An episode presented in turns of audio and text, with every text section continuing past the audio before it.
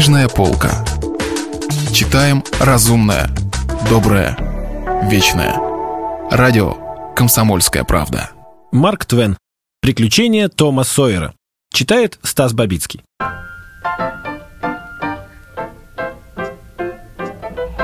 Это «может» было еще страшнее, чем призрачный хохот. Оно говорило о том, что всякая надежда потеряна. Дети долго стояли, прислушиваясь, но никто им не ответил. После этого Том сразу повернул назад и прибавил шагу. Прошло очень немного времени, и по его нерешительной походке Бекки поняла, что с ним случилась другая беда. Он не мог найти дороги обратно.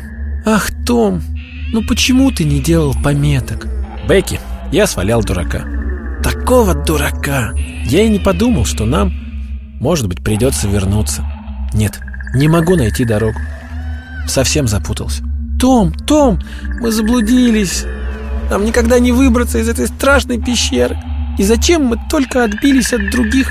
Она села на землю и так горько заплакала, что Том испугался, как бы она не умерла или не сошла с ума. Он сел рядом с ней, обнял ее. Бекки спрятала лицо у него на груди, прижалась к нему, изливая свои страхи и бесполезные сожаления. А дальнее эхо обращало ее слова в насмешливый хохот.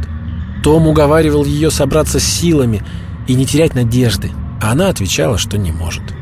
Он стал упрекать и бронить себя за то, что довел ее до такой беды. И это помогло. Бейки сказала, что попробует собраться с силами, встанет и пойдет за ним, куда угодно, лишь бы он перестал себя упрекать. Он виноват не больше, чем она. И они опять пошли дальше, куда глаза глядят, просто на удачу. Им больше ничего не оставалось делать, как только идти, идти и не останавливаться. Надежда снова ожила в них на короткое время. Не потому, что было на что надеяться, но потому, что надежде свойственно оживать, пока человек еще молод и не привык к неудачам. Скоро Том взял у Бейки свечу и загасил ее. Такая бережливость значила очень много. Никаких объяснений не понадобилось. Бейки и так поняла, что это значит, и опять упала духом. Она знала, что у Тома в кармане есть еще целая свеча и три или четыре огарка. И все-таки нужно было беречь их. Скоро дала себя знать усталость. Дети не хотели ей поддаваться. Им было страшно даже подумать, как это они будут сидеть, когда надо дорожить каждой минутой, двигаться хоть куда-нибудь. Все-таки было лучше и могло привести к спасению, а сидеть значило призывать к себе смерть и ускорять ее приход. Наконец, слабенькие ножки Бекки отказались ей служить. Она села отдыхать. Том сел рядом с ней, и они стали вспоминать своих родных, друзей, удобные постели, а главное — свет. Бекки заплакала. Том старался придумать что-нибудь ей в утешении, но он столько раз повторял все это, что его слова уже не действовали и были похожи на насмешку. Бекки так измучилась, что задремала и уснула. Том был и этому рад. Он сидел, глядя на ее осунувшееся личико, и видел, как от веселых снов оно становится спокойным, таким, как всегда. Скоро на ее губах заиграла улыбка. Мирное выражение ее лица немножко успокоило самого Тома и помогло ему собраться с духом. Он стал думать о прошлом и весь ушел в смутные воспоминания – он долго сидел, глубоко задумавшись, как вдруг Бекки проснулась с тихим веселым смехом. Но он тут же замер у нее на губах и сменился жалобным стоном. Как это я могла уснуть? Мне хотелось бы никогда, никогда не просыпаться. Нет, нет, я больше не буду, Том. Не смотри на меня так. Я больше не буду так говорить. Я рад, что тебе удалось уснуть, Бекки. Теперь ты отдохнула, и мы с тобой найдем дорогу к выходу. Попробуем, Том. Только я видела во сне такую прекрасную страну. Мне кажется, мы скоро там будем. Может, будем, а может и нет. Развеселись, Бейки, и пойдем искать выход. Они встали и пошли дальше, взявшись за руки и уже ни на что не надеясь. Они попробовали сообразить, сколько времени находятся в пещере. Им казалось, что целые недели. Однако этого не могло быть, потому что свечи у них еще не вышли.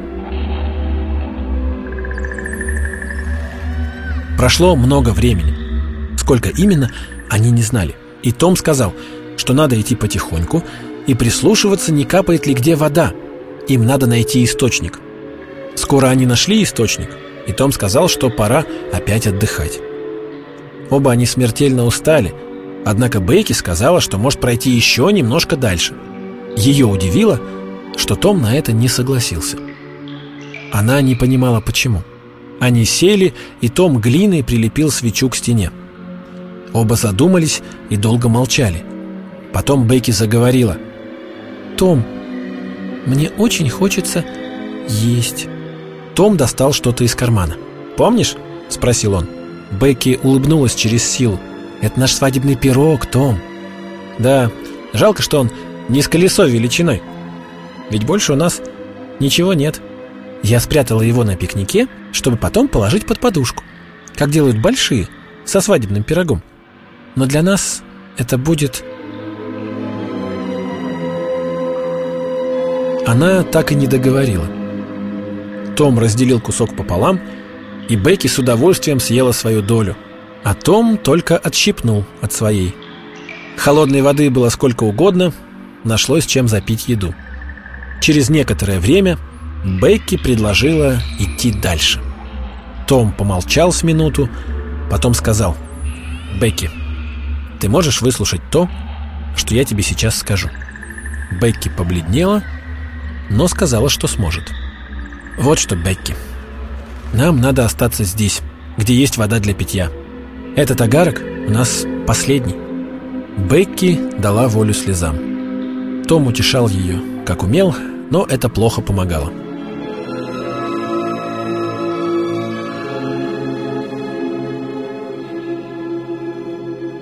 Продолжение следует.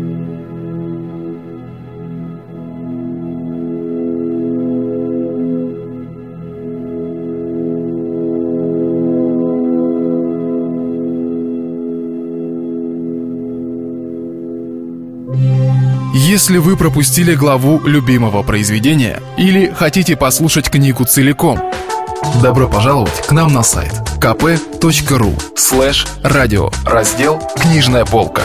Книжная полка. Читаем разумное, доброе, вечное.